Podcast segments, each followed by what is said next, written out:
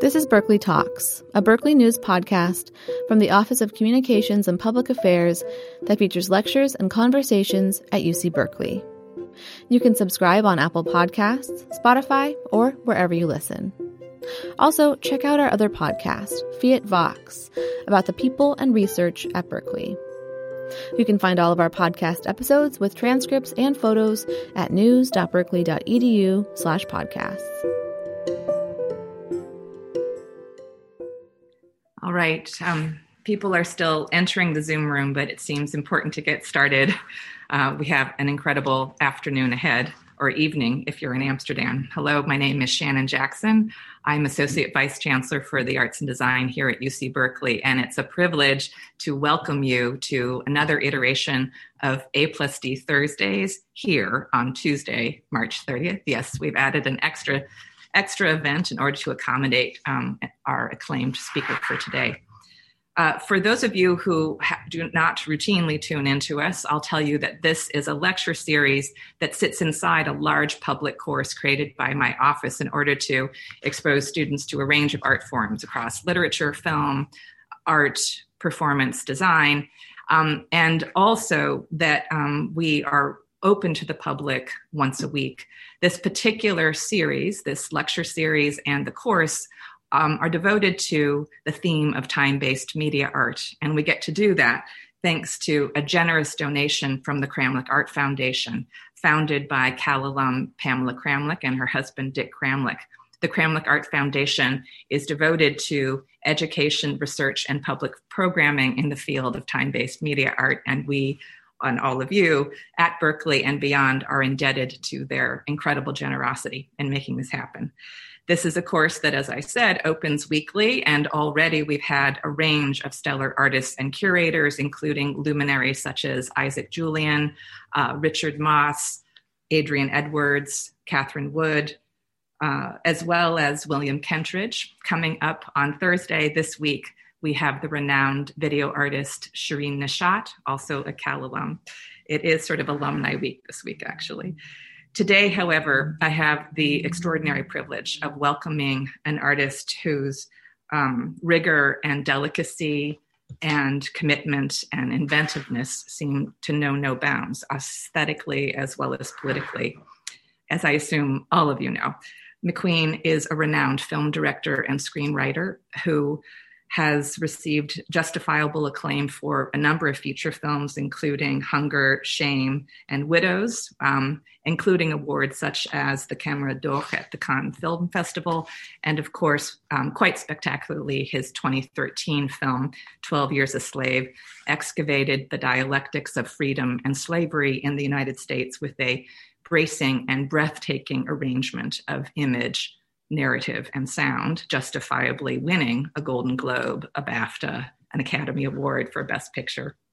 McQueen also has turned to television and most recently with the stunning Small Axe series. Adjacent to this blockbuster career in film and in television, he also enjoys a blockbuster career in the art world, having created an array of video art pieces that um, also arrange image, narrative, and sound to breathtaking effect. Whether in pieces like Western Deep or Carib's Deep, Carib's Leap, Ashes or Static, or many, many more, McQueen is often asking viewers to reckon with the fraught legacies of colonialism, slavery, and the other extractive economies that imperil the health and social life of our planet. The artist artistic range of his practice and his socio-political themes couldn't be more apt for our course for our series and for uc berkeley especially as uc berkeley reckons with its own fraught political legacies including the fact that our campus is sited on the unceded and ancestral land of the ohlone tribe. And in reckoning with um, our relationship to that history the institution here itself, your host institution, is also undergoing a necessary, if belated, process of institutional political reflection and realignment. When I think about that process and alongside that process, um, we might take inspiration, it seems to me, from the effects that McQueen says he often seeks in his art practice, a pursuit that, quote, wants to put the public in a situation where everyone is acutely sensitive to themselves, to their body, to their respiration, alongside, of course, their socio-historical position. Helping us to situate his practice in conversation today, I'm also thrilled to be able to welcome two incredible colleagues, Clara Kim and Rizvana Bradley. Kim is the Daska, um, Daskalopoulos uh, Senior Curator at the Tate Modern um, in London.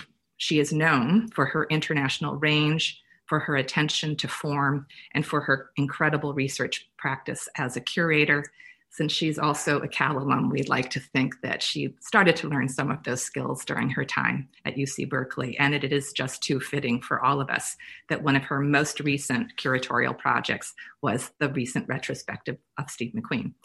Meanwhile, Rizvan, Rizvana Bradley is our brand new colleague at UC Berkeley, somebody um, who's also in, who, who is also has scholarly uh, accolades now already for her research in African American cultural production across poetry, art, film, um, and performance, as well as excavations of those forms in the wider Black diaspora. It is a thrill to welcome you, Rizvana, to Berkeley, albeit online. this is your welcome from me um, with an invitation to join the dialogue. So it's a thrill to launch this conversation um, with the ever vigilant support of my A plus D team, especially Paris Coates, who is uh, in the background about to highlight Steve's screen. And as she does, I'd like to ask everyone to help me um, by welcoming Steve with a warm, muted welcome to UC Berkeley. All right. We'll have um, Steve. Hello, how are you? Welcome. How are you? I'm a, bit, a bit tired, but very well. Very uh, well. Really appreciate, really yeah. appreciate you staying up and giving over your evening to us. And Clara, thank you for highlighting your screen as well. Um, so, as I mentioned in my introduction, um, this is a series um, that is located in a broader cross disciplinary art course, and Steve's practice across a range of forms just couldn't be more appropriate for what we're what we've been studying and will continue to study around the semester. And Clara, you have most recently um, been at the helm in putting together one of the most incredible um, curatorial projects around the long arc of Steve's work. So I wonder if the two of you could start us off by telling us about that exhibition, perhaps walking us through the exhibition and letting Steve tell us more about um, his the central preoccupations of his practice. And I'll um, I'll un- un- unhighlight my screen to let you come forward. Thank you, Claire. Well, thank you for such a wonderful introduction. That's very kind of you. Thank you. Thank you. Yes. My pleasure. thanks as well to Shannon and to all at UC Berkeley for the invitation.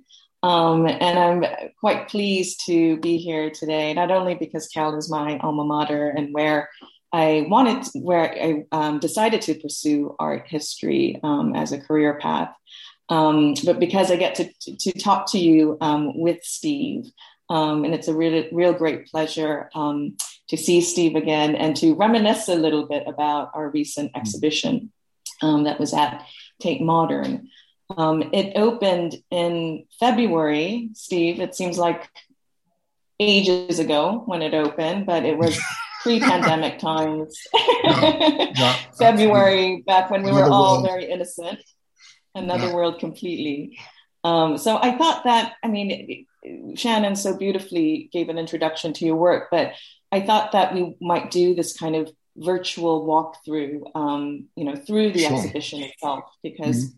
it's so important. And and I know this is so important to you, Steve, is the way one experiences um, the encounter with the work. You know, that kind of bodily dimension um, to experiencing it physically and sensorially. So I, I, wanted to kind of start with that and open with that Mm-hmm. Um, but also show this image um, because the exhibition was not just in the galleries themselves, um, no. but it actually really started with this outdoor screen, um, yeah. which is one channel of Caribs' Leap. Do you want to, do you want to talk about that? Sure. Yeah. I mean, it's very important for me, again, how you enter an exhibition, how you are introduced to an exhibition, you know, your first point of contact and for me, um, the River Thames is the start, is the source. You know, it's the source that goes out into the further and wider empire, the you know the British Empire. It's the source. Um, you know, one could think about Conrad's sort of uh, Heart of Darkness and and and you know, Gravesend. Gravesend is a, a, a you know a, which was stationed in the Thames, and this whole idea of this river flowing. Um, and what it was for me, it was the confrontation for me of that source, of the source, and in some ways the sort of um, end result at this moment with the evidence of a place like Grenada, a, a place that was colonized by the British. Well, the French first, and then the British. And in fact, it was it was it was it was a place where the Arawaks, the native people were, and then the Caribs came over. And then after the Caribs, it was the French. After the French, it was the African, uh, uh British, and the Africans. So the West Indies is, is a very interesting place in, in the world where you know it, the, the, whole idea of of populations, different kinds of populations living on on one on top of each other, occurred. Cultures were sort of things were handed down from each individual uh, culture.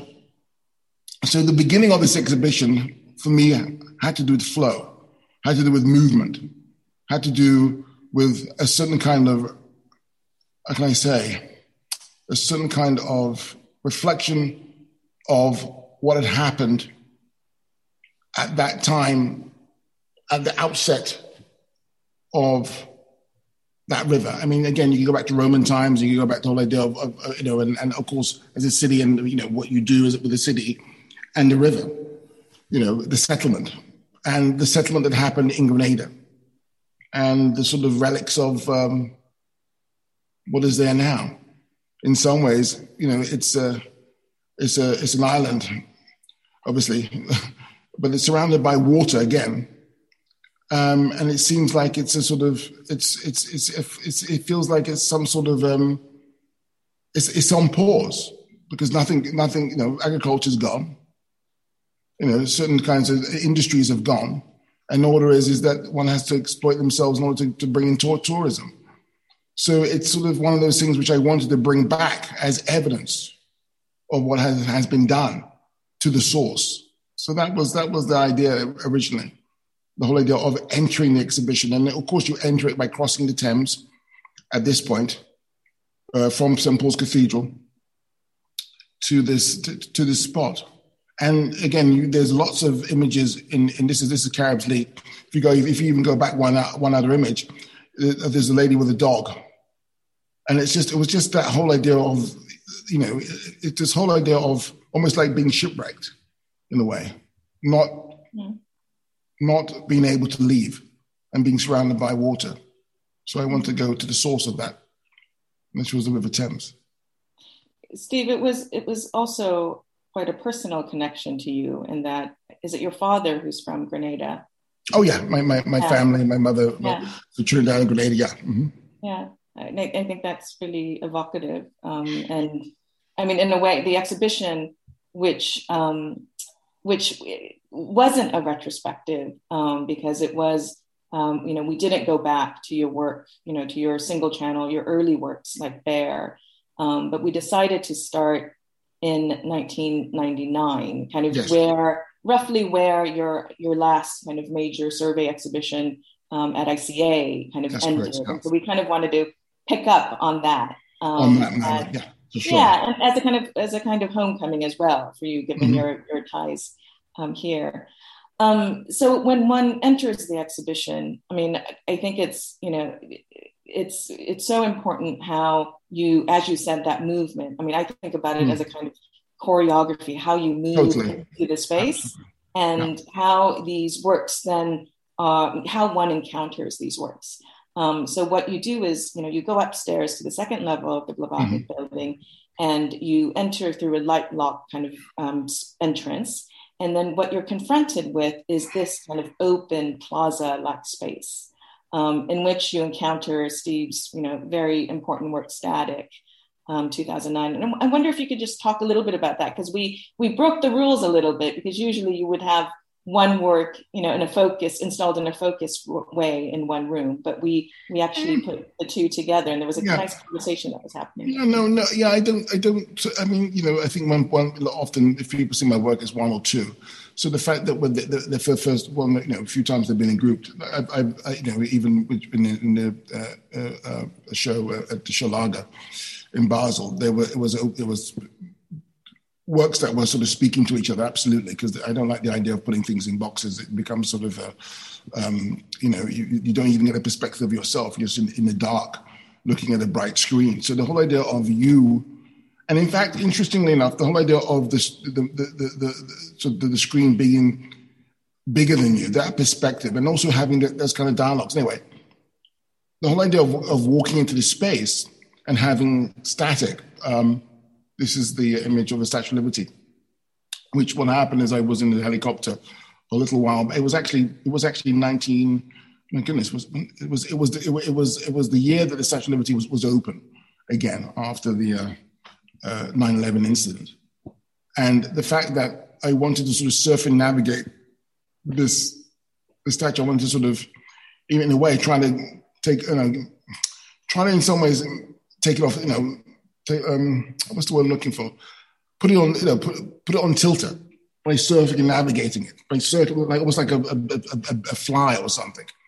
So the whole idea of the, the whole exhibition, this is the, the pivot of the whole exhibition. The whole exhibition is pivoting on this work. Everything is surfing, navigating, you know, this work.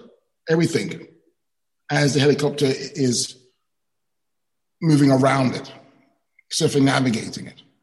So everything is spinning around this and trying to actually trying to put it off kilter in a way.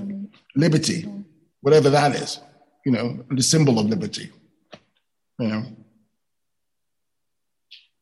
Yeah, I mean, definitely there's a there's a sense of kind of disorientation, um, which is quite pronounced when you when you enter this space, um, and you see you recognize what's on the image, what's on the screen, mm-hmm. um, but your way of seeing it is completely off kilter, as you said. It's a sense of disorientation because the camera is moving. You shot it in the helicopter, and the camera is moving around yeah. the statue. What, what it um, is is look is is look look again.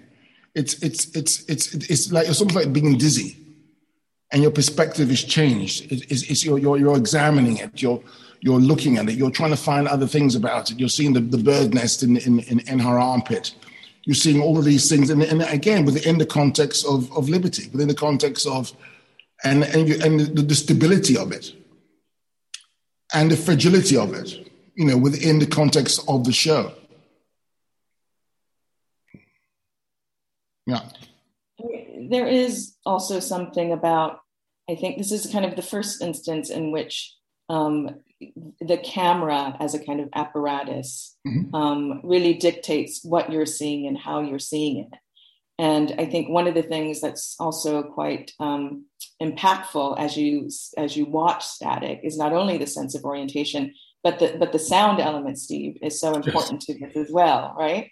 Because what you're hearing is just yes, yes. You're hearing what, you're hearing as as, as it's being moved, moved around is, is, is a helicopter sort of sort of coming in and out of of, of um, one sort of uh, air shot. So you're, you're, hearing it, it's loud and it's coming around and it's it's it's it's sort of swooping around and then it sort of uh, evaporates and comes in again and and and whatnot.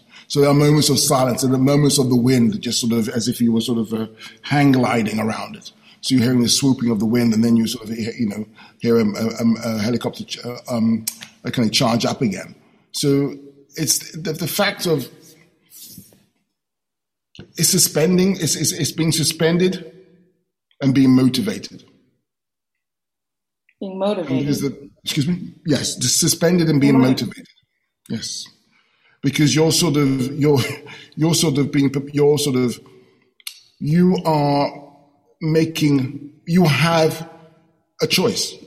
You, you have a possibility within that dialogue, within that situation.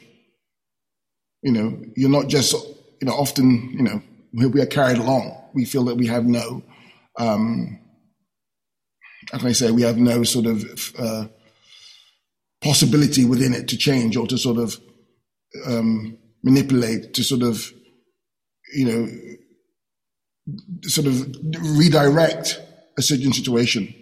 But sometimes, now and then, there's a there, there's an opening. Hmm. Um, so then, if we can move on, there there is a you have these two works kind of um, playing simultaneously, and then as you enter the gallery space, um, you encounter a series of different projection rooms um, installations, and the first one is Western Deep, um, and I think this work is also, I mean, it's formative. I mean, this this you made you, this was a commission, and you showed this first um, at Documentab um, back in 2002. Um, but I think here, what's interesting again, similar to Static, um, is the way that you enter the room and what you what you hear might be you might hear something before you see something and this yes. constant this position of the of the viewer mm. kind of actively searching for the image trying to get a sense of what's happening i think is you know quite important to this work um, this is slightly, mm. this is slightly different because basically there's a, there's a there's a there's a beginning and end so there's this, a timer. So you know you can like you go in at the beginning and you leave any time you want. You all stay to the end or whatever but you can never go in at the beginning because at the beginning is the beginning. Uh, you can leave any time after that. So there's a beginning end to this. So you're you, when you're sitting there, obviously you're, you're confronted with sound because it you, it starts, and what starts is uh, this uh, you know um, the sound of an elevator. Basically, it's it, Western Deep is is is uh, uh, is one of the deepest mines in the world. It's, it's, it's like two and a half, more than two and a half kilometers on, on, underground, and it's about the descent into this mine um, by elevator, by train, by walking by elevator again. Of course, it's it's it's, it's been it's, it's the, the, the descent has been stagnated in order for not to collapse. So there's a lot of basically it takes you about four hours to get to the face of the um, of the mining, and there are um, are five thousand men on underground uh, at one time, and then they rotate them. Uh, and during the apartheid era, they kept them down there as long as they as long as they could. Um, and I think it's I think it's it's more than I think it's more than a twelve hour shift. Um, and this particular room, the one, that the image you're seeing, is a, is a, an image that um, uh, is a heated room, basically to assimilate the heat under underground. So it's extremely hot. I forgot the temperature now, actually. Um, and what's happening is, is, a bleep test is happening there, where the men are step up and step down, and the, the, the, red lights on the wall indicate when to go up and when to go down. It's, you know, it just goes, it, it dances. So the whole idea of the space for me was I just I mean I, I remember when I showed it for the first time in, in Documenta in Kassel in 2002. It was you know I I it, I, I just wanted the whole idea of, of, of, having a beginning, an actual beginning. Often, you know, there are pieces where, you know, people come in when they want and they experience it almost like sculpture. And, and, and, and but for me, this, this had a, a, beginning. I mean, you could, you could leave any time. Mm-hmm. It obviously had an end. So it was very important to sort of create a certain kind of uh, a cinema space in here, just to sort of focus on on on this thing in the dark. Um, it was also quite important um, what you shot it in, and I think it's so fascinating yes. that that you shot it in Super Eight. Um, yeah. Can you talk a little bit about the choice of doing that? And well, literally, well, it was functionality and grain the function. I mean, when you're sort of, you know, uh, you know, when you're in a 45 degree stoop, which is sort of uh, so 80 centimeters, um, you know, high, and you're cooling down your stomach, you, you you can't take you know big chunky cameras with you.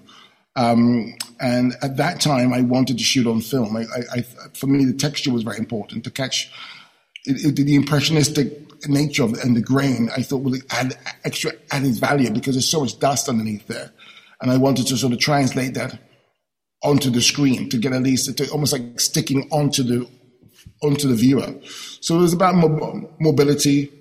It was about the the the the, the image. Really, it was, it was, it was a very practical way of of, of uh, you know bringing the image. So it was it was it was you know it was a, it was a sphere. Everything made sense. Hmm. I, I never asked you this, but did you mm-hmm. at, at, the moment that um, you were down there um, shooting? did you did you know exactly? Did you plot out exactly what you were going to shoot, or was there an element of kind of, of spontaneity? Oh, totally spontaneity because you know I, I, I, read up about it. I did a lot of reading, um, and you know it was it was it was it was exped, it was expedition in a way, but you know because in one way you you one had to sort of again I always think you have to be ready. You know I will the best the best the best the, the best advice I ever got as far as um, you know, uh, using a camera was to always have it in your always have it on your side. You know, be prepared. You know, it's it's like you know, if you're, if you're not ready yet, you'll never be ready. But I think I was, you know, I was mainly in, interested in the whole idea of this cap of the situation of capital and and mineral. you know what I mean? And depth. Mm. You know, especially in, in this place. So that was it. So whatever had was was coming at me, I was ready for it. Absolutely. Mm-hmm. It reminds me of um, while we were doing research for the catalog. It was mm-hmm. really great to go back to some of your early exhibitions, um, and I read somewhere that um, as a student, when you were when you were an art student at Goldsmiths, that you would be, you would carry around a super yes. 8 millimeter yeah. camera. And yes. I loved what you said that you before you shot it because it was so expensive to record and yes. develop that you would you would almost edit in your head before Absolutely. you shot. Yeah.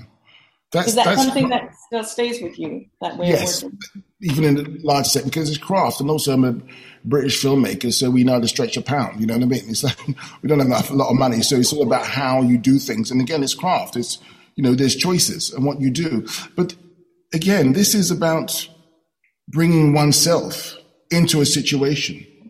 How you translate a situation, how you interpret a situation, how you learn from a situation, how do you create in the situation. Mm. It's not about it's not about planning and preparing and, and this and this often. It's it's not about sort of it's not. I'm not interested in I'm not interested in illustrating. I'm interested in something completely different. Mm. And you'll ask, what is that? And I and I'll say, I see it when I see it. You recognize it immediately when you see it. Mm. And that's about choices. So this this is the other part of Caribs' Leap. Uh, yes. Sorry, Western Deep is a two part work, actually three Western parts. Deep Caribs' Leap. Um, yeah.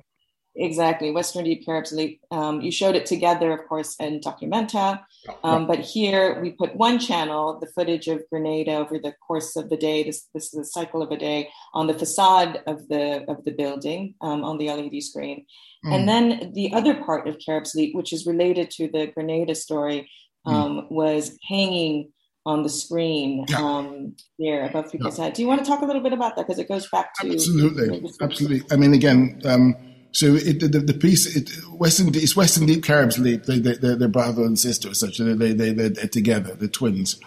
And Caribs Leap. um, you know, it Caribs' Leap is it's a it's it's a it's a the, the place where my um, my mother comes from, in the north of Grenada, and which is called Sauteurs. Uh, the French called it Lepers, uh, which means obviously Sauteurs, Lepers. And what it is, what it was, this this part of, of the country, the northern part of the country, was where the last remaining Caribs in 1654, rather than surrendering to the French, jumped off this cliff and into the rocks below, into the rocks and sea below. So it, it's, it's this, this part of the, of, of the island is marked by this moment and the French, of course, after that, they put a Catholic church to, to mark the spot. and it's just, it's, it's something which haunts, and that's all this, all the stuff that you see on the outside of the building. Um, uh, the, the, the, footage that you just saw on the outside building is from that part of, of Grenada, Sauteurs. So that's the other part of, of, of Carib's Leap, that the, the footage that you saw um, outside the building. So this place was always marked by this, by the ghost of the past, the ghost. Hmm, I don't like the word. I don't like the word ghost. The spirit of the past. I don't even know what the word is, but it's you can smell it, mm. and it it it, it it it it it it sort of infiltrates that environment. And again, bringing it back, bringing part of that back to the Thames, again, to the source or one of the sources, was, was, was very important to me. Hmm. So, in one part of the gallery, um, we had two um, film projections. Um, this Cold Breath here from 1999, which you see projected on that that side wall, and then Charlotte um, from 2004. Mm. Um, and we we decided to install this, Steve, in a in a kind of open space. Um, and I think these two works do something quite different than the others. Yeah, I mean, yeah, um, in a much more focused way. Sure. I mean, I've, I mean, again, I, I just litigate. You know, I, I've always shown, you know, not all the works, but you know, it has. It's a show. You have to have relationships, otherwise, you just get black boxes, which is you know, there's no perspective. It's a massive glowing thing in the dark, and it's, it's of no, no, interest to anyone. You might as well get a. It's about flow. It's about perspective. It's about relationships. And again, it, the shit for me is like hanging paintings. It's like when you hang a show. You know, again, you know, you go from one image to the next. It's very, very important, and the flow of it, the constant, the constant, the constant is very important. That's, and also for me, for me, what is what's interesting about exhibitions, very important for me as an exhibition, there's one entrance and there's one exit. You know, you walk in, you go to wherever you need to go in the exhibition, but then you could go back on yourself. You could re, you could re, re, revisit, reinvestigate, not just in and out, you know, into the guest, into the, the gift shop. No, it has to be one entrance and one exit. Very, very important. Um, anyway, um, but yeah, these these two works, yeah, they have a, and, and again, both of them are on these are on 16 millimeter. Yeah, both on, on 16 millimeter. Yeah. But do you, do you want to talk a little bit about um, like the, the the tactility of it, the sense of touch? Because I think in both cases, in different ways, yeah, they point to they point to that the sensorial within you know within an image. Um, and I just I wonder what you I'm interested in what you got to say, really. yeah, I mean, for me, it's you know, I mean, what what is happening in Charlotte um, is again, you know, one has to. There's a kind of stillness to to mm. this image in which you see the frame of the camera as a close up of Charlotte Charlotte Rampling's eye.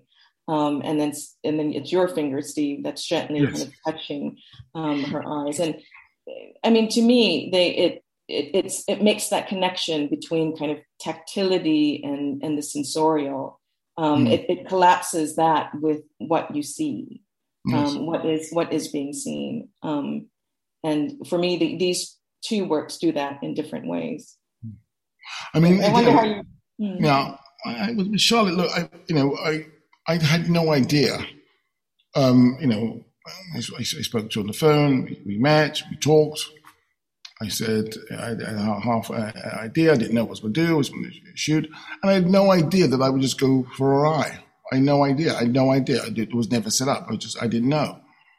Um, and for, you know, again, it's it was just one of those things which occurred, and and it, there was a a focus. There was a certain kind of, um, if you will, a dance or whatever it was. I don't know. Um, and it it occurred, it happened, and the uh, you know you know you, you, you don't bring someone and say, "Excuse me, I'm gonna put, I put my finger in your eye." that doesn't happen. Um, but it occurred. Um, it occurred, and you know it occurred. The lens and the finger. Did I don't she, know. Did she know? Did she know that what you were going to do? Was no. she was she aware? No.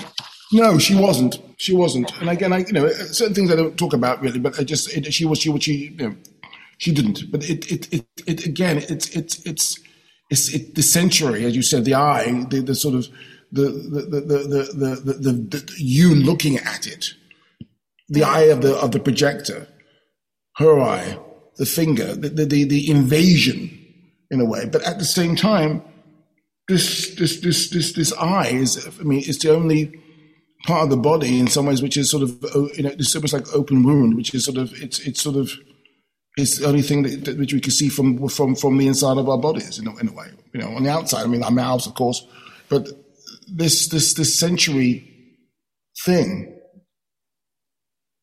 I just wanted to. I just wanted to touch it. I wish I could give you more, which I which I, I will, but in fact I won't. But I can't. Certain things I just keep to myself because sure, again sure. I feel that no, you know, an artwork is, is it's it's not just a, you know one can talk about this and that and the other and, and, and the obvious, but there's the, the whole idea of uh, interpretation or even investigation or understanding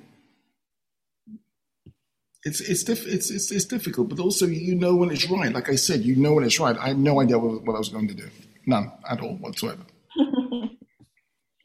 um, so moving on, um, there was in one side of the gallery um, a series of yes. Um, black box spaces.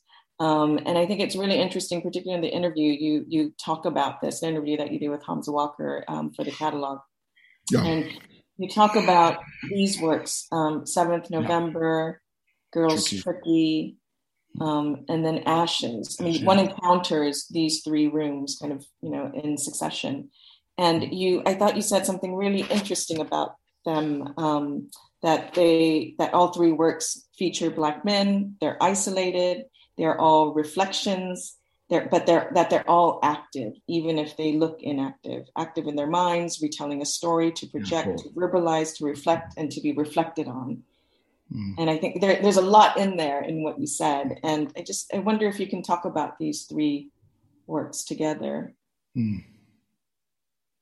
Mm.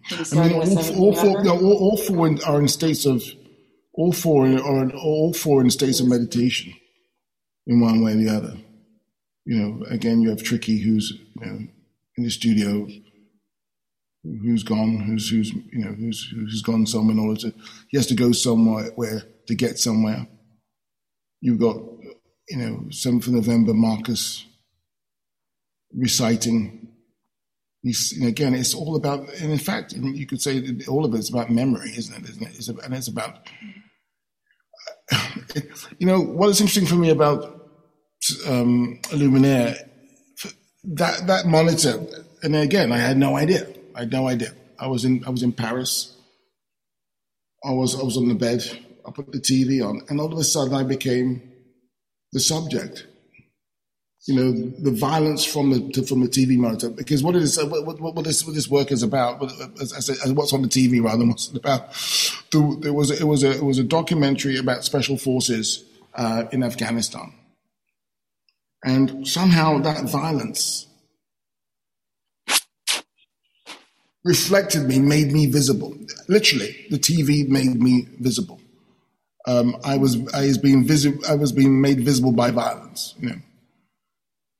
And it was at that moment where I just sort of realized that this is it's almost like a again it's almost like a, a you could say a you know a painting It's almost like a, a painting that I can't, that's too soft.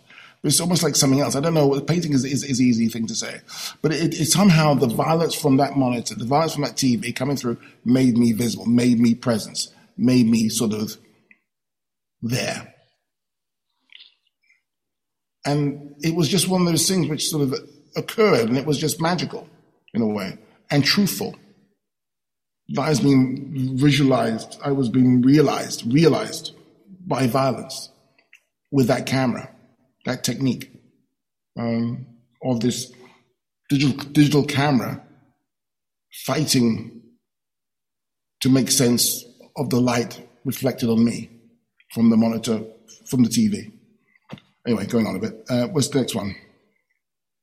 And then again, again, of course, Marcus, 7th of November which is my brother, which is my cousin rather. Um, yeah, well, yeah. You could talk about that one. Do, do you want to talk about ashes? Because yeah, yeah, I think ashes. So nice ashes again, ashes again, ashes again. It's it's it's.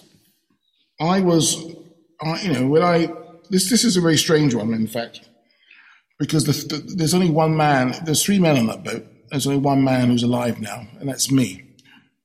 So Robbie, who shot it, is dead. Ashes is dead. And um, what happened was, was, Ashes was this guy. He was around in St. You know, he was a fisherman. He was a he was a very very good fisherman. He, he was diving for lobsters, and he was just caught my eye. And it was someone I just wanted to sort of shoot. I thought, you know, let, us get him out on the boat. Let's Robbie, let's get him out on the boat and I shoot him. There's something, you know, something about this, this, this guy. So we went out on the boat with him and we shot him. And he was, you know, charming. He was an extraordinarily beautiful man. Very dark skin, you know, blonde locks. It's just, I mean, you know, he was, I think at the time, was he 20, 26? I, can't remember how was he? 26 at the time. Mm-hmm. You know, beautiful, virile, gorgeous man, you know, moving in the boat to this endless, uh, endless horizon, the holiday of endless possibilities. And we shot, we shot him, and I didn't use the footage. That, that, all the footage I shot at that time was for Car- Caribs' Leap, but I, I, had the footage. I didn't use it. I didn't. I didn't use it. I put, I put it away. Little did I know, it was in. I think it was what six weeks after we, we, we shot him less. I don't know. He was he was murdered. Um, and I found out about that. I think I found out about that maybe four or five years afterwards, and then I sort of wanted to sort of memorialize him in a way. I wanted to sort of make his name. I, well, it was just it was just about the whole idea of how do you. I mean, he was buried in a pauper's grave. He was he was you know because again he wasn't uh, affiliated to any church, so he's bought, he was buried in a pauper's grave, basically a mound of dirt. And for me, he deserved better. You know, he was this beautiful man, full of full of life and you know, it's it's a story that we're all familiar with as far as black men is concerned. I just wanted to, people to remember him for, you know, a, a, few more years yet. So you know, that's why I wanted to to to, to make a grave for him. And you can read about it in the catalog. Um, so, can we touch upon end credits because this, as as one moved through the space, um, you would end, you would conclude um, your walk around the gallery um, with this work um, end credits, which um, which doesn't. I think it's very difficult for me to talk right now. Also, is George, George Floyd trials. You know, again, yeah. these are works that have been. You know, again, it's it's it's, it's a narrative. Some fortunate narrative just goes on and on and on and on. So I find it very difficult to talk about often in, in, in that case. Yeah. Let, us move on. Let's let, sorry talk about and hey, now we're now we're here. Now we're in this one, which is again the same situation. Yeah. Another kind of assassination. Sure. Um, I mean, and then last, mm-hmm. Lastly, maybe we can talk a bit about year three, um, which is the project that you had at Tate Britain. Possibilities. Let's talk about possibilities. Yes, yeah, absolutely. this extraordinary work um, that you've that's been um, germinating. That you've and an idea that you had a while back, uh, many many years ago. Um, that um, my my colleague Clarrie Wallis at Tate Britain worked with you in realizing. Can you talk a little bit just about that in this in this extraordinary portrait of London? Well, London, in London. Well, I first went to uh, the Tate Modern, I think maybe when I was eight, eight years old. We were bussed into the museum. Um, and it was the first time I actually felt at home in a way. The first time I f- saw the possibilities within a subject which I thought could relate to me. What I meant by that was that, you know, art was important. Look, they put, you know, pictures and drawings on the walls of museums and they're seen as important. And I was good at drawing. So that was my way into education because I was, I'm, I'm, dyslexic. So what happened was, you know, how my whole, my whole trajectory into education came through art, history of art, geography, you know, history, maths, all that kind of stuff came through art. So what's interesting for me in a way is, is, is London and, and, and the idea of London. And, and I say an idea because London is, is, always, is, is fluctuating all the time as far as people and, you know, cultures and, you know, with music. I mean, I think I don't, I don't know anywhere else in the world that has this sort of richness of London culturally as far as music is concerned. And this comes from influence from all around the world and I suppose what, what I was interested in, in, in a way, with these photographs was possibilities and futures. And that was it, really. And, you know, also, this is the only place like I, I, I thought at that time ever where you could see the future of London. We photographed over three, I think, how many God was it? Over 3,000 3,000 schools, 3,200 schools. So, you know, in London all I think we got we got at the end of the day over seventy percent of, of schools participated in, in London. So the demographic is is is therefore to see. And what was interesting about it is the complexities and the multitudes of different people from all over the world in these schools. I mean, it was London. It was it was it was just beautiful to look at. I think some people were scared, of course, but if you wanted to know, if you wanted to see the future, there it was on the wall. You could actually. This is one of the places where you could actually see the future. Steve, can you say a bit about why that age group? Because you were quite specific about. Well, one one could talk about there was a documentary called Seven Up because um, this is this is year three, which is around a seven year old. But it, it, for me, it was more to do because also I was looking at my own son and my daughter and stuff like that. It's, it's that moment of limbo. It's that moment where things are just forming or just before they form, in fact, when you're, you, you know, you're looking at your classmate and you're saying, okay, he's gay or she's, she's white or he's black or he's Asian. Just before that, or just before all those sort of class as well, of course, you know, what, you know, all those things, all of those things are at that moment not so prevalent. But just after things change, so it's this moment of limbo. Which way will they go? You know, and I, and for me, my experience at school was, was, was terrible. It was terrible. It was after this moment, that's when things started to change, after this moment. Um, and the sort of the, the, the outside world, know, as you can see, the, sort of conformity of uniform or non-uniform, everything started to be judged. Everything started to be questioned. Um, and it was just that moment before all of that. So this is, this is the moment where there were the possibilities of, of so many wonderful things happening. I mean, you know, right now, you know, we, we, could be looking at, you know, the next, you know, a prime minister in a few decades' time. We could be looking at anything. We look, you know, scientists. We look at, you know, you know, whatever there. So it was about that moment, really, for me. I found it, it, it was about the possibilities. I wanted this. I wanted this because of possibilities, because everything around me at that moment, it seemed, it, you know, it's all about the future, and, and this was the future. Yes, um, it was such an extraordinary project um, in in all of its um, kind of ambition, um, using you know a, quite a ubiquitous kind of format of a classroom photograph.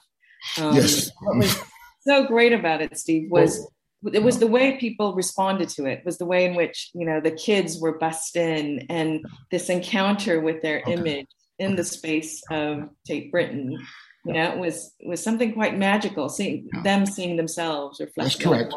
You're quite right. We and also the the, the, the form, the form. So basically, every there's equality within the form. Yes. Yeah, and within that within that equality, there's individuals in there. Do we have one an image of a large one? We don't have a large one. There's just one, for no, example. I don't. Sorry. okay, never mind. Okay, well, you know, again, so again, it, you could pick out individuals, but with, you know, in the, in the mass. So what we did actually, we had we had an educational program as well. So we bussed in all the, you know, we were to, we were going to bust in all the schools. We got pretty far down the line before Corona took over. So we busted in the schools. We had an educational program at the in, in the museum, and we busted all these school kids. Because I'm going to say it true, it was a revolution. There's not if. I mean, I use the word not. You know, I don't use that word, that word lightly. This was a revolution because we don't do it anymore. You know, we don't bring kids to museums. So the fact that they were, these kids were in the, in the exhibition, they were bringing their parents afterwards. Their grandparents want to come because they want to Tate Britain. So all these people who do not go to museums were in the museums. I mean, every day it was rammed. It was amazing. It was amazing. It was a real revolution because people were seeing themselves in a place of importance. You know, yeah. for the first time. They were looking at themselves and thinking, "Hey, you know, hey, I, you know, I, I, I, I fit in here. I am here. I am important." Mm. And I think that was for me. That was that was that was you know that was my sort of uh, Trojan horse. Yeah, absolutely. Thank you, Steve. Yeah, it was such an incredible work, and I think the legacy of this project is going to live on for a long time um, for all of us and people in London. It was wonderful. It was just wonderful having cab drivers having a talk, chat with you and think, oh yeah, my, my niece, and not knowing who I was. And it was just wonderful that people having a conversation about that, about, about art in a way where, you know, they were included. You know, it's very important and they owned it. So we're going to shift gears a little bit. I'm sorry, we're a little um, over time, but um, I know Shannon and Rizvana wanted to sorry. speak to you about the film works. Um, so yes. if we can transition with that, Rizvana, can I put that on the, on the screen? And uh, if you don't, if you don't mind, Clara, perhaps you could share those last two images. Oh, yeah, wonderful. Yes, Thanks. Here we go. Before we mm-hmm. unshare the screen. Okay. Hi. So nice to, um, it's a thrill to be in conversation with you alongside my um, colleagues. And thank you to Shannon as well as um, Clara for putting together this um, beautiful PowerPoint and walking us through, you know, some of these earlier works. Um, actually, Western Deep and Gravesend in particular, I think they're five years apart. I really mm-hmm. have um, a sort of renewed interest in these works in particular because I think they're provoking, again, provoking questions about the very unequal geographies of labor and risk that have maybe been brought home more forcefully in Europe and um, the US during the pandemic. Um, and so to hear you speak about these works, I was just thinking about all of the globalized, how all of the globalized things we depend on and commodities we depend on um, are produced by the people we don't have to see. Um, yeah. And so I was really thinking about how both of these works take up, among other questions, uh, the revelation and concealment of labor um, and how this is the, these some of these earlier works are really um, performing a sort of um, critique of you know the transparency of a globalized world. Um, but i wanted to you know sort of transition to um, small acts because you know i, I think i recall um, in an interview i think this past october uh, you were describing the historical period engaged uh, by small acts as, I think, as you put it, a golden age of resistance. Um, and part of what I'm interested in here is I guess this is a question of the relationship between um, politics and aesthetics and culture. I guess I'm really interested in, um, I mean, for those who may not know, that the title of this anthology, Gorgeous Anthology, um, references the 1973 song by Bob Marley and the Wailers. Um, but what I'm really interested in is the sort of productive slippage between small acts, AXE, and small acts, ACTS and I'm wondering how you think about the idea of politics enacted on a smaller scale, um, politics quite literally as a gathering of small acts. Um, small cultural acts that produce uh, really profound social transformations. Oh, it's, it's, it's exactly what I was talking about as far as static is concerned. You know, to, to, to you know the actual the, the motivation and how even the smallest act of acknowledgement could have a huge ripple effect to not turn the blind eye, to call people out. These are huge acts. One might say they're small or petty or don't bother. Bother, because it will change so many things down the road. You know, it's very important. You know, uh, again, you know, these small acts, as you as you said, and and, and they came, you know, as far as size is concerned or whatever, it's not it's not about size. It's about how if you do it, I do it, he does it, she does it, we all do it, they do it. Things change. I mean, it's just that, that that's just that, that's it. And then if any any time we need that to happen, it's now. You know, this is the, one of the most scariest times ever, as far as being a human being in this world. You know, the right, fascists, you know, it's, it's real. So if someone says something which is not right, then you correct them. If someone does something that's not wrong, then you say, please, you know, these are the things that actually make things happen. Because if, you know, if you let the things slide down the road, something will happen for sure. And I think, you know, with the, the, my experience as a young black man growing up in London and the Black Parents Association and what they did to improve my life and change the whole landscape of, of, of education. These were these mothers and fathers and educators who came from the West Indies who changed British politics. These parents. You know, we had these schools which are called, which were, which were called educationally subnormal schools. And, you know, a large proportion of those schools was, were, were, were filled with West Indian black children, you know, black, Caribbean, West Indian, and African children. disproportionately. And it was because of those parents and their fight and their Saturday schools and their organization that that whole thing was turned right round. And you know, again, there's a there's a there's a there's a there's a film called Education in, in the series, and I, I, I put myself as uh, uh, uh, a, a, a, just taking an aspect of myself, but put it in, in an environment which I would, would have happened to me if I had not, if that excuse me, if that sort of narrative of of sending the you know these these these children to, to, to this sort of place which was which was called educationally subnormal schools. Um, if it wasn't if it wasn't changed by these people, that that would have been my path. So the only reason I'm standing here talking to you is because of people taking a stand, and you know, never give up in that sense. Yeah. Yeah, I mean, I think um, part of what is so fascinating about your description of the of particularly that you know episode of the anthology Education is, um, you know, just how relevant culture is to making politics and making transformative politics happen. Um, you know, and I really I really appreciated the sort of texture um, hmm. of every scene, right? That is brought to every scene. I mean, I think you mentioned in your conversation with Clara a few moments ago about the sort mm-hmm. of um, musical diversity of London, the sort of dynamic way in which yeah. London. Um, yeah, I mean, I spent some time growing up in London, and I can sort of feel that when I'm um, watching yeah. the series too. I mean, there were sound systems all over. There were sound systems all over London. All over London, there were sound systems. You know, so you know, it was just amazing as far as the bass. I mean, it's all about the bass. It's all about the bass. Yeah. Yeah, I mean, it's so um, interesting to hear you talk about the the bass and the sort of sonic, um, the way the, the sort of sound makes it makes an atmosphere or constructs.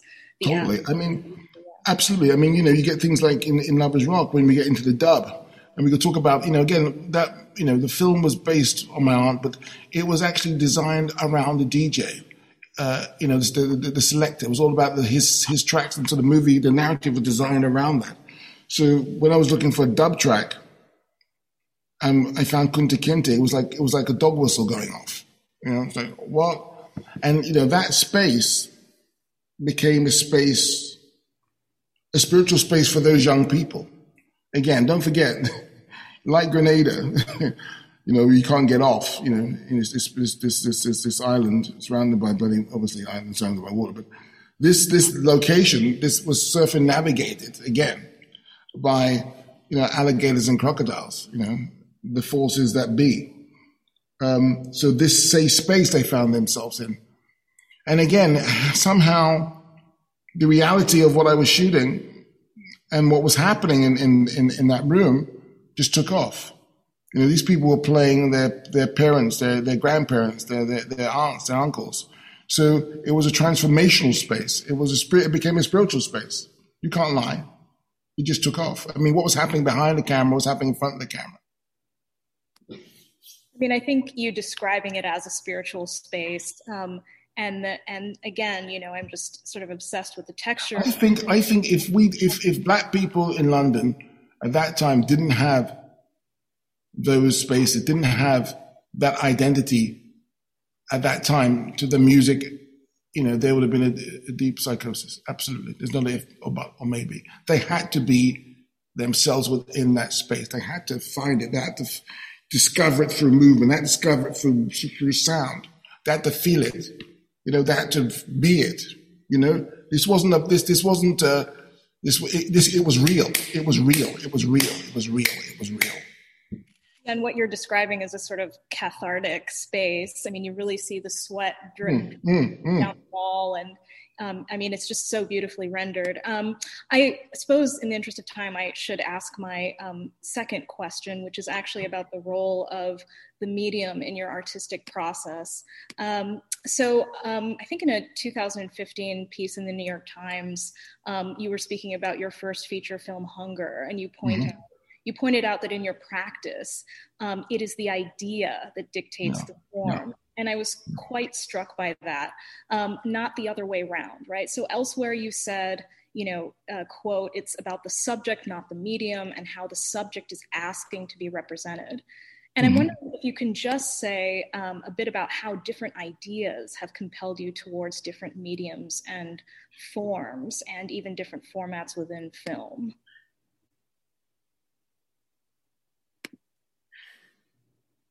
Let's talk about hunger.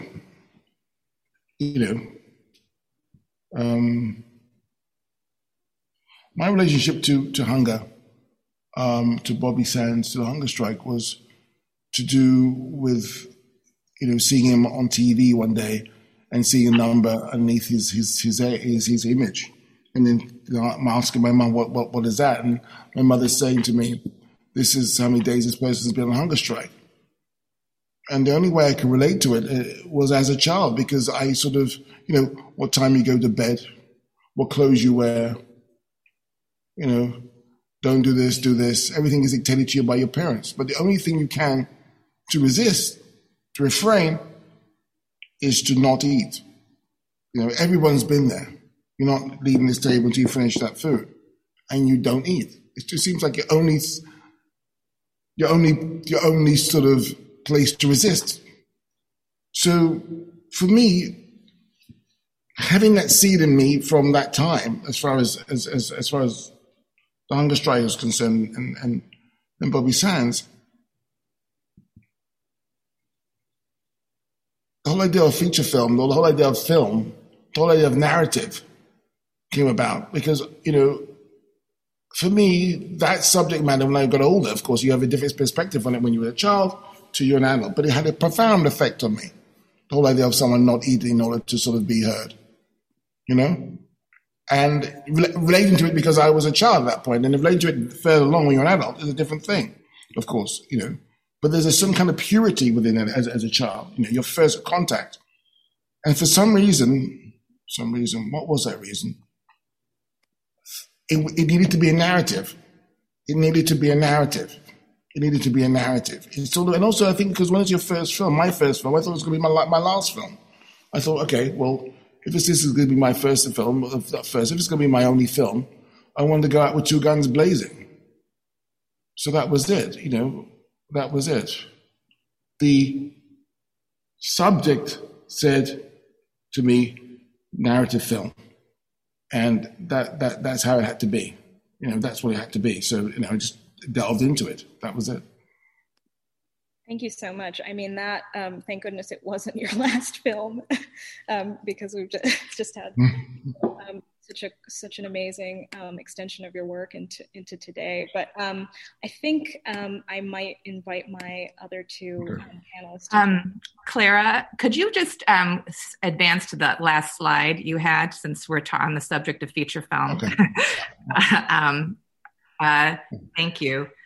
Partly because it's queued up, um, but also uh, because I think Rizvana's last question about uh, and sure. your incredible response about how the subject matter chooses the medium i think really uh, helps stitch a lot for the range of audience members we have here we have students um, for whom video art or video installation is sure. is new new as a form um, mm-hmm. and other and who but, who might know your feature film career much better um, and then we also have experts on, in this audience who know your video artwork quite well. Sure. Um, maybe uh, bef- before we as we start to gather a few Q and A um, questions from the audience, could you say a little bit more about this question about when, say, when something chooses to have a beginning, middle, and end, chooses a narrative, as you say, happened with hunger, or as you say, happened with Western Deep, um, and when it doesn't, when it chooses um, uh, what you've said in other interviews is maybe a more abstract form or fractured form. Um, not necessarily, yeah, I understand, but not necessarily abstract or fractured. It's just that it becomes more sculptural. Mm. Not to say that these other other aspects don't come don't become sculptural, but there's a there's a narrative base to it, rather than the three you know rather than a 180 degree sort of situation. So it's about you know the the the the what one is trying to uh, uh, uh achieve with the piece you know, maybe it's a meditation rather than a sort of reflection and a meditation and reflection. But again, sometimes the, the, that sort of narrative, beginning, middle, end, is necessary. It's just it's it's horses for courses. It's what it, it's what the, the, the work needs. That's all. So it's, it's as simple. I mean, like Charlotte is, um, you know, a constant projection. Uh, cold breath is a constant projection. Yeah. And, and of course, both both both things are, are one image. You know, again, um, uh, static is one image, constant projection. Yeah, right. mm-hmm. Precisely. Right. Okay. Um, thank you. So with that going, I wonder maybe Clara, you could unshare your screen, and we'll we'll um, enter into a bit more of a conversation mode with a fuller grid and I'll ask uh, Clara and Rizvana to highlight themselves and come back.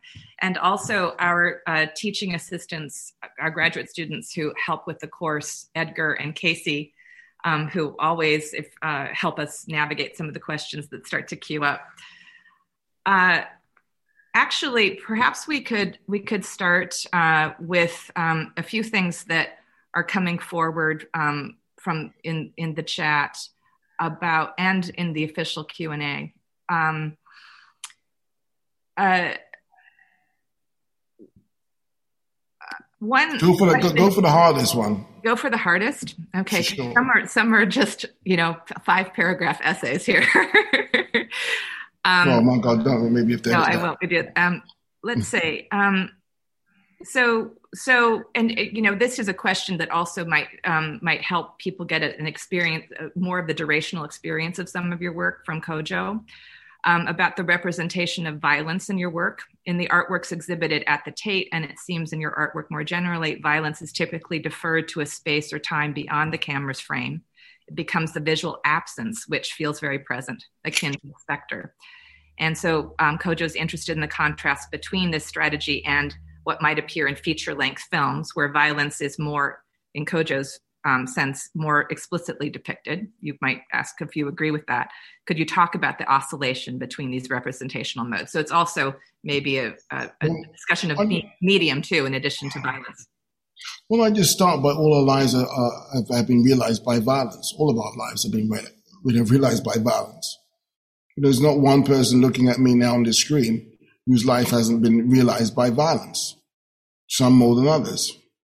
So, you know, um, you know, again, one has to sort of not be afraid to interpret it. One mustn't be afraid to sort of look at it and own it.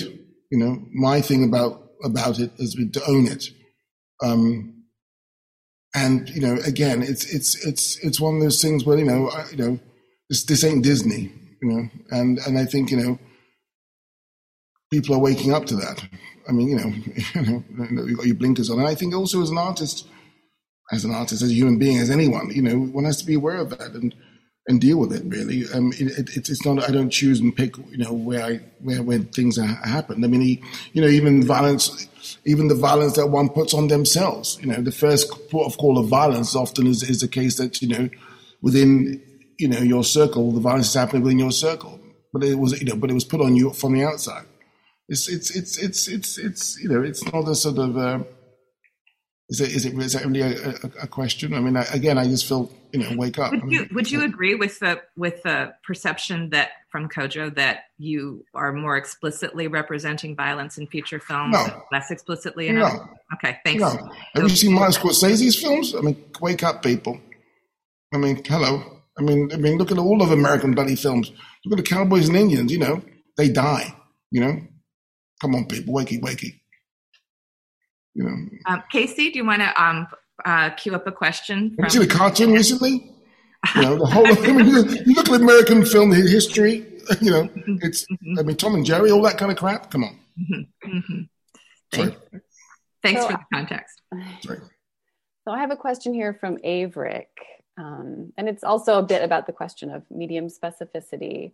Um, so Averick writes in the last year or so, um, many aspects of our world have transitioned online, including the experience of cinema. Can you speak about your hesitancy or resistance to presenting your artworks online and the importance oh. of experiencing them in space yeah. and in person? My, my reluctancy is that, you know, I mean, goodness gracious, I mean, I, I'm, you know, sometimes I am a bit of a snob in that regard because I think, goodness gracious, I mean, I need my works to be experienced. I mean, we just myself and Clara Kim, we just did a whole presentation of why we want people to see them in in in, in this space. And I hate when I find my stuff online. I just try to take it down immediately because it's not right. because you know you got your phone, you got your, your your laptop, you got your screen. I mean, this is another way of interpreting uh, uh, a reality, which is not to do with you being uh, at home and distracted and going to the fridge and answering the doorbell. It's just an, it's it's, an, it's it's just trying to sort of have this space where people can experience. And I look, I get the fact that, and I'm I'm very sorry that you know not everyone can see these works, um, and we're talking about these works. Not everyone has seen it, I'm, and I you know I, I do apologize. I wish you know that wasn't the case, but you know I remember not seeing James Coleman's work for forever. And having all these books on James Coleman, and I reading, look at the pictures and reading about it, and uh, wow, and I was just so fascinated with this guy's work. I mean, James Coleman. I first saw his work at the Pompidou, and it was just so amazing. I could have never had that experience twice if I saw it on, on, on a screen or on a phone or whatever. That was just amazing. It, it, it, it, it made me ask new questions. It made me discover so many different things. It's just like language. You're doing things differently.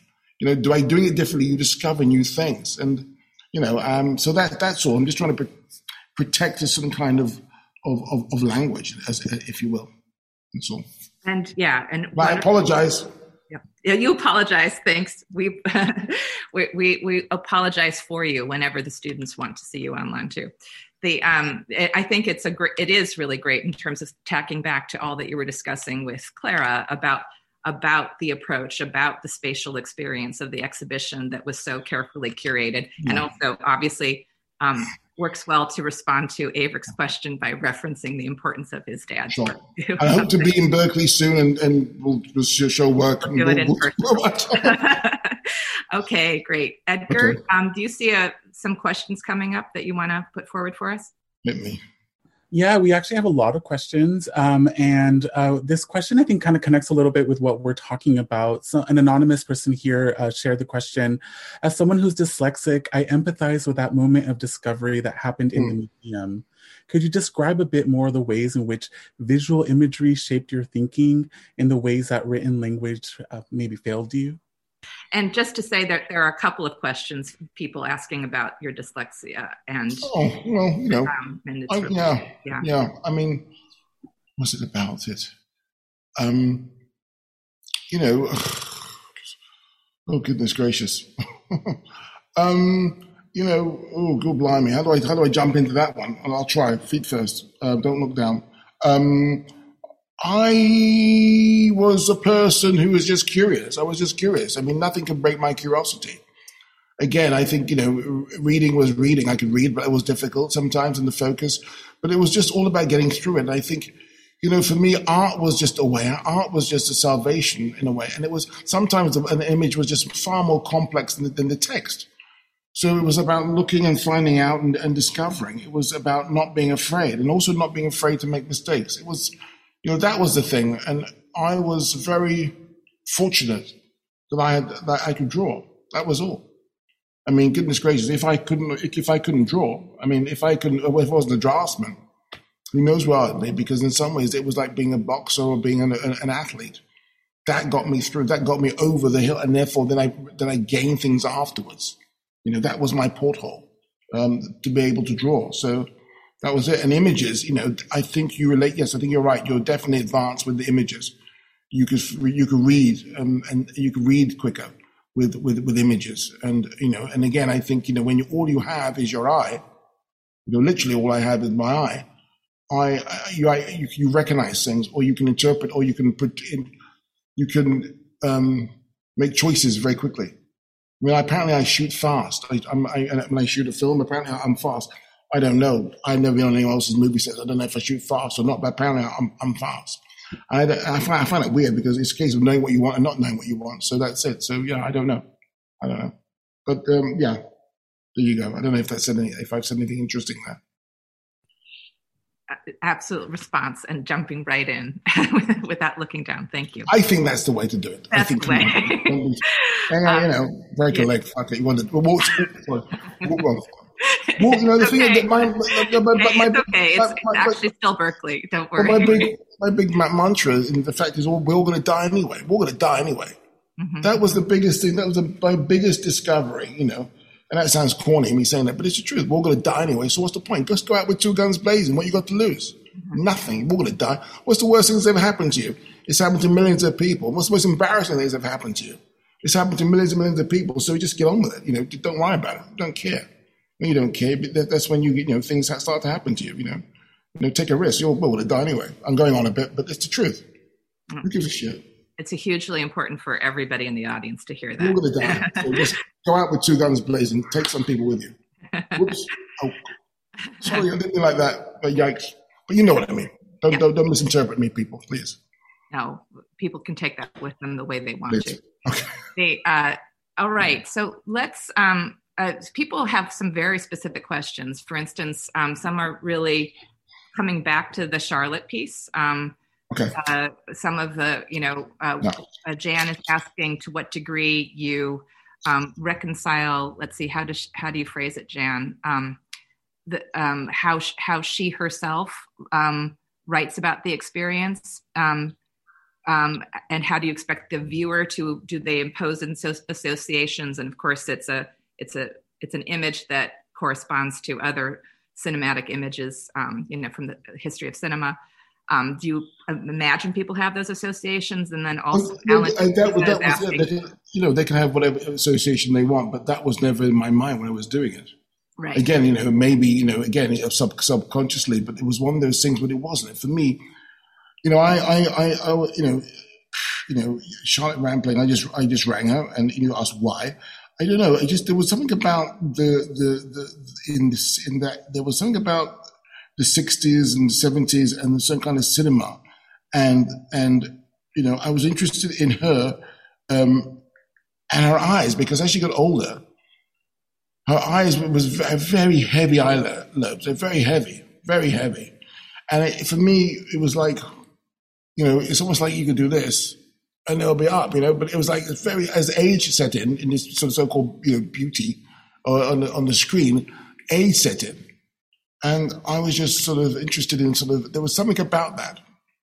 There was something about that, and she I don't know there was something about that, and the whole idea of touching. You know, I'd never seen her before. Obviously, I've never I've seen this on screen, and somehow it was all like the, the piercing the screen, to touch the screen to touch the, that, that, that, that person I've only seen in sort of, you know, if, if, uh, if I see a book or magazine or, or, or, on the screen. It was all to, to, to, to, to, to touch and to see and, and cinema and eye and everything else like that. So, you know, again, people have said that, but that was in my head when I was doing it. It was a relationship. It was a relationship. Yes, this finger often one will think is, is, is, it's intrusive but in some ways, you know, it, it, I felt that she was as strong as as what was there was a certain there was a certain kind of uh, attention, as it were. You know. Others um, others are asking about what's ahead, about more projects ahead, including uh, uh, the work on Paul Robeson. If you'd care to share. No, I'm not doing that. Oh, okay. Um, that's, that's Heard it here. But, Um, but I'm, I'm doing a, a, a, piece called Occupy City right now. I'm, I'm, I'm directing a piece called Occupy City, um, which is uh, um, it's about Amsterdam from 1940 to 1945. It's a, it's it's a, it's based on my my, my, wife's book, um, and it sort of illuminates the sort of uh, what was going on in the Netherlands during that time. You know, uh, the, the, during the sort of Nazi sort of occupation. So it's a it's an interesting um, doc. It's not like what one would think of as uh, how I do it but I'm, I'm very excited about it. Uh, it's very, it's not uh, you know people talking and whatnot, but it's completely different. So I'm very excited about that, as well as I'm I'm I'm, I'm making a, a three hour documentary, uh, completing a three hour documentary called Uprising, um, which is sort of uh, based on around the New Cross fire uh, in London in 19 in February 1981. It's before the fire and after the fire uh, which, which, killed 14 young black men, women and men and women um, in February 1981. So that's, that's been completed now. Incredible. Everyone's already looking forward, I know. Casey, do you see something else that you'd like to, either an amalgam of a few questions or one more? Yeah. Um, so we have a, a lot of Berkeley students attending this talk today, um, and a lot of them are filmmakers themselves and they have questions about um, you know what advice you might give them in terms of where they are now attempting to sort of realize their visions um, I think you're important. I think we need you. Whoever you are, as far as film is concerned, we need you. We need you so badly. We, we, you're important because we need those voices. We need those black female directors. We need you. Whoever you are out there, you, you know, you know, we need you. We need those, you know, Asian directors. We need those unrepresented voices that need to use the platform, which is film, because it's such a powerful platform and it's so much, you know, your the way you interpret things, the way you see things. I mean, my my interest in film came through queer cinema. That was my real interest in cinema because I was seeing things, I was people interpreting things in a way that I had never seen before. You know, I saw an apple differently. you know, it was wonderful. It was, it was, I was living through a revolution in film. I was present when the revolution in film was happening, which was, which was queer, queer cinema. And I was going every Friday and, and, and, and Wednesday to cinema to see those movies. And it changed my perspective on what's possible in film. So, you know, you're needed. You're needed. That's all I'll say. Wonderful. Thank you. Edgar, want to follow up with that? yeah, definitely. Um, I wanted to ask you this question from Imhotep here. Um, they're asking, as a filmmaker, how do you navigate this art form that is also a capitalist endeavor and relies on outside financial investment, often from people and institutions who might be uncomfortable with the subject matter that you explore in order for the work to exist? Take it and run. Perfect. I mean, that's how it's always happened. If it's you know, you know, in, in, any, any art world, you just take it and run. That's it. You know, that's it. I mean, that, that is the answer to that question. I can't really sort of say more. Take it and run. You know. Okay. Yeah. You know, it's what no you do with it. Position, so yeah. Yeah. It's what you listen. Listen. You know, what money's clean. Just take it and run and try to do something good with it. You know, that's it. But can, we forget filmmakers now and, and do artists? Because and filmmakers get a lot. They get they get always they always get the sort of uh, the, the, the big cut of the pie. But you know, if that's okay. Sorry. Thanks no, that's interesting. Also, to reference the different economies that you circulate in, um, too. You might even it might be interesting for people to hear a bit more about that. Mm. What it is money for a collector, for for a collector, for for feature films, and you know, it's a you know the different economies you work in. Yes, yes, uh, money, um, money, money, um, money. You know, someone said the best thing anyone has ever said to me about that, and it was very important. Don't worry about the money; it will come. And it was the best advice I ever got. I never did anything for money. Never. And they said, don't worry, the money will come. Because in the day, you got to pay your rent. you know what I mean? You got to do this, you got to do that, you got to do it, whatever. And I think, you know, it, but also you, you, you, you have to stay, you have to keep the choices that you want to keep. You know, you, you're, it's very important that you make the work that you need to make. And I think, you know, as far as that is concerned, you know, to stay the course. And of course, you know, again, you know, not to compromise. It's very important not to compromise. You know, it's very important. It's very easy me saying that now, but I, you know, I, I try not to. In fact, I've done everything. I've done everything for, to, to, to do badly. I made a movie about a hunger striker, did a movie about sex addiction, I made a movie about slavery. You know, you know, I, you know, so it's like, you know, I don't know. You, you, know, just just just try and focus on. Again, I just think that if people are talking, if, if you're if, if, you're bringing something to the fore, which is sort of is important for you, just do it, and that's that's it. I mean, money is a funny thing. I don't know. Uh, I'm not an expert, that's for sure. Uh, maybe I'll ask uh, Edgar and Casey uh, to say if you see another potent question, and also Rizvana and Clara, as Steve has continued in response to any of these questions, if something else has occurred to you that you want to ask him, um, or a way that you might even respond to some of them yourself. Yeah, hard, hard questions. Throw, throw it at me. Don't worry about it. Don't be polite. I know you won't be. So go for it. Uh, can I ask a question to Go Steve? Please, hold Well, well, it's more. I mean, because what one of the you know um, real fortunes of working with an artist um, like Steve is um, the time um, that we have together. And it was just, you know, in the two or three years, Steve, that we were working on the show, the way you were navigating, you know, coming to the gallery to set up the show, to editing, um, in your Soho studio, you know, the final edits of Small Axe. I mean, it was so remarkable what how you um, how fluidly you were moving through these spaces. Um, but I but I wanted to ask you a question about like about voice and responsibility in all of this um, because I think you know it was so incredible. Um, and this was even before Black Lives Matter when you came out um, in quite a public way about the BAFTA nominees a, a year ago. Um, and the fact that they were mostly white, there weren't any um, uh, people of color who were nominated, and you were quite vocal about it. And then you came back um, after Black Lives Matter um, and also made another statement in that regard. And um, I think it's really interesting what you do with your voice, um, both in the way yeah. in the way that you that you work and put your work out there, whether it's art or or film, um, but the way that you really harness that platform. Um, and you know, I thought it was so interesting how you, you know, for small axe, you were quite conscious of the fact that you wanted to work with a diverse crew as well. So yes. I, I, just wonder about that because I think it's something that I think, you know, a lot of the students and, and you know, the, those of us who are actively working in the art world or in the film industry, um, I think those questions are more, you know, relevant than ever. Absolutely. And I, as I said before, I mean, you know, small axe you know, uh, you know, again, it's it's it's it's it's it's not being silent. You know, speaking out. You know, you can't not do that. You know, that's how things change. You know, look how things have changed.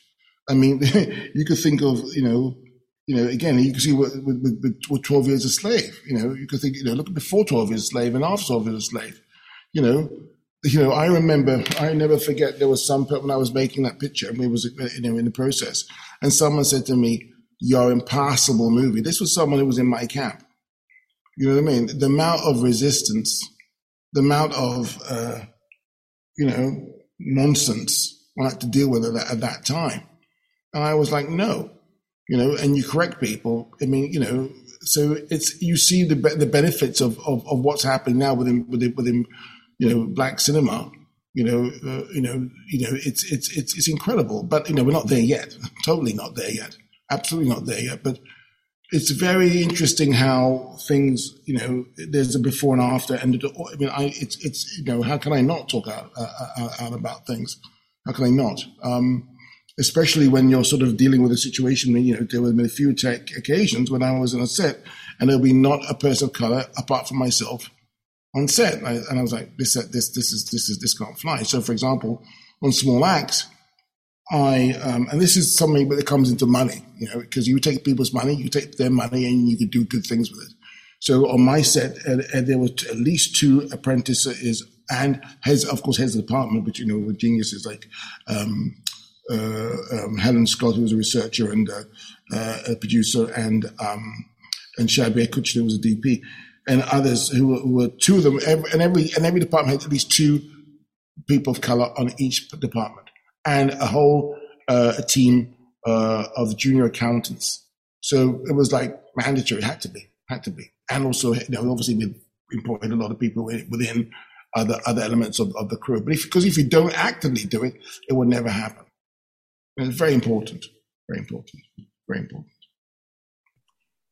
Um, we have a fun question. Um, Casey, do you want to ask it about um. Yeah. And so this is a question from Catherine. Um, and she asks if you were going to build a museum, where would it be and how would you design it? Um, or to sort of open it up a little more, how would you change um, the art world's institutions to reflect a more just world? Well, obviously, it'll be free. Um, um, I think it'll be open. I don't know where where where where it will be. I don't, I don't know where it will be, but wherever it will be, it will it'll be about sort of discussions. I think you know there'll be a seminar, you know, uh, once a week, um, which will be great, open an open debate. There'll be um, a great exhibition program, a great cinema program, classic films, you know, projected, uh, and also discussions after the movie lecture and, and lectures and, and, discussions open and discussions after the movie, as well as an exhibition space. I mean, it's about conversation. It's about talking. It's about listening. more than anything, more than talking, in fact. And having that, th- those debates, because those debates, I mean, I went to some amazing, I mean, you know, the, the ICA in, in, in, in the 90s was just in London, was just a remarkable space. I mean, that was, it was a remarkable space because it was a place where every, all the artists, you know, from our art schools congregated on a Friday night or whatever, and there would be a bar there and a restaurant, you know, whatever.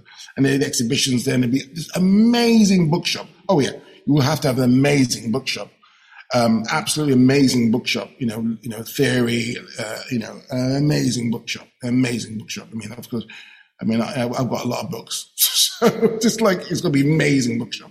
Because that's where I met, for example, Okwui Enwezor in the, in the ICA bookshop because it was notorious. Right? You get some amazing books, and um, you know, who went? To, no one goes to the library. Everyone goes to the bookshop and just stands there for hours and reading in the bookshop. That's what you would do. I mean, sorry, I mean, the library don't have no money for new books. Come on. So that's what it'll be like. It'll be a place of debate, a place of um, heated debate, a place of of of yeah, and and and, and enjoying. It was a wonderful time. The, the ICA in the 1990s. I, I, will, I will base it on that. I mean, every important artist at that time, that's what they wanted to show. That's what they wanted to show there. So it was amazing. Yeah. And, great. Sem- oh, we had weekend seminars. We, oh, we went, oh, oh, oh, sorry, I'm going on a bit. So now you're getting me excited. So we had a great show there um, um, called uh, Mirage. That was a very important show in London. That was 1995, 5, 4, 4, 1994. It was 1994, 1994, Mirage. No, 1995. 1995, the Mirage. That was a very important show at the ICA. Um, it was curated by David A. Bailey. And that's where I met uh, for the first time, uh, 90, in an ICA bookshop. Uh, he, had a, he, had a, red cravat on and a, a blue coat. He said, sorry, are you Steve Booker? Yes. And we just chatted and it was just wonderful. It was beautiful. You know, the 90s, there were moments where just, there were, there were things happening. I mean, there was hardly any black representations of artists in the 90s. I mean, it isn't like it is now, of course, but it, it was a, it was about sort of uh, mobility in a way. We had a great, we had cheap airlines in the 90s we had Ryanair, we had um, British Midland, we had EasyJet. So, I mean, again, terrible for the environment, of course, you know, naive and foolish at that time, but there was easy flights into Europe, so it was cheap. So we could, you, you, you traveled, you saw things and stuff. Like so it was, it was pretty amazing. Yeah, was, yeah, that's why I would do it. It, it excites me that environment because it was oh, it was so it was so like this. You know, it was oh, it was so interesting. It was so vibrant. It was so vibrant, so vibrant and so interesting that the museum is, is about interaction for you and about debate for you and yeah you know these museums that just display of objects you know these museums that just catch dust that's all they do you know it's not about that this is about now you know you're you got a pulse you're alive well remembering thank goodness um, you were shipped at eight years old to that to the museum so that that place that you learned to feel that you could be at home it's a obviously a place that you are reshaping for. And you know what was interesting about that? You know what was interesting about that? I didn't mind that it was difficult. Uh-huh. You know, I didn't mind that it was. I didn't. I didn't or, mm-hmm. No, because it was sort of something to aspire to. Mm-hmm. I used to. We, we, used to. Again, we were very lucky in England. We had a BBC. We had. The, we, we had. Hope you stay BBC. Um, you know, I watched. I watched programs. I had no idea what it was about, but I was interested in it because it was interesting. You know, it's about that. It's not about, it's not about dumbing down at all. It's not about making it easy. It's actually making it interesting. Don't bring it down. Don't be like, you know, some sort of, you know, make, you know, patronizing. No, that's ridiculous. It's actually to sort of nurture, to bring people to that moment of, of, of realization. It's exciting. I'm stop talking. I'm getting excited for some reason. Who asked, who asked that question? Thank you. Everybody in the chat is ready to go to Thank this you. museum and install this museum. And just to hmm. close things out, I know that the, the way that you're talking right now, Steve, and all throughout this entire dialogue chimes so much with um, the goals that I know Pam Kramlich has for oh, yes. Art yeah, Foundation fantastic. and for her collection. And as you well know, if we could unmute and um, release the video for Pam, um, this is the this kind of the kind this kind of challenging work work that can be difficult is something that she has never shied away from and i think also always wants to figure out how to share publicly so pam i wonder if you could close us out with a thought or two um, can can we un, undo can we show pam's video as well i don't know if aaron can do that or if um or if we do that but at the very least, we'll hear you. Well, yeah, I mean, There I'm going to say something about. Oh, There she is. And Dick is there too. Great. Yeah, wonderful. Um, Hi, guys. Hi, I mean, uh, I don't, hi. Steve, thank you so much for being on today. I think it's so important for the students. It's important for Dick and me to know that we're going in the right direction. We've Oh, believed in your work so much from the very beginning. And I guess, as Shannon said, my real dream would be to be able to give people around the world this kind of excitement online. And I think we're getting to a point in, in life today with technology and whatnot that, that maybe there are a lot of people out there that haven't been able to realize the experience that you've had, that we've all had. And uh, I, I just wonder how we can get further into doing that in the right way. This has been so exciting. I just would love so many more people to be able to access what we're doing here. Great. Well, you're, you're pioneers at, at, at what you do and, and, and what you've done. So it's sort of, um, again, yeah, well, it, it doesn't, uh, what, what can I say? You know, No, we just have to, I think we have to keep the dialogue going. And I mean, when we come up with ideas, we just have to work together to try and make them happen so that we can make this all better, even than what we've got now, which is, you know, pretty exciting compared to where we started uh, in 1987 when Dick and I uh, thought we wanted to do this. I, I think there's, uh, there are really extraordinary possibilities. I don't know, Dick, what do you think?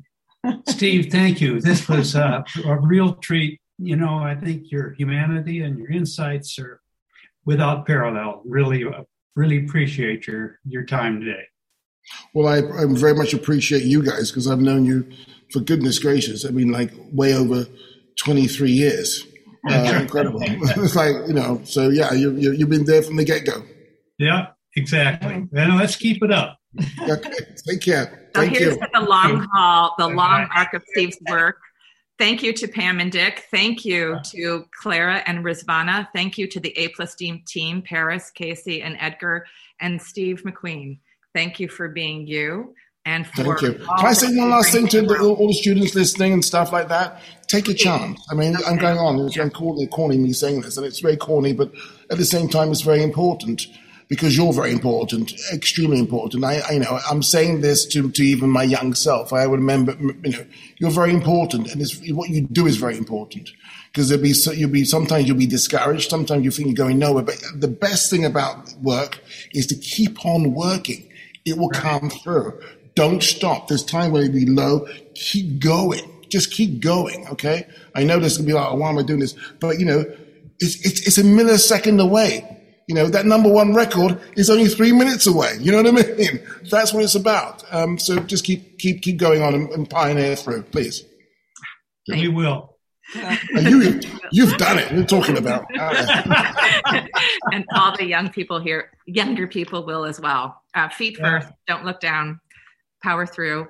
Steve McQueen, thank you. Thank My you pleasure. Thank you so much, your- guys. You made a Wonderful. memory for all of us today. Oh, you, you guys are great. Thank you. You well. Thanks for making it difficult. That's the best way.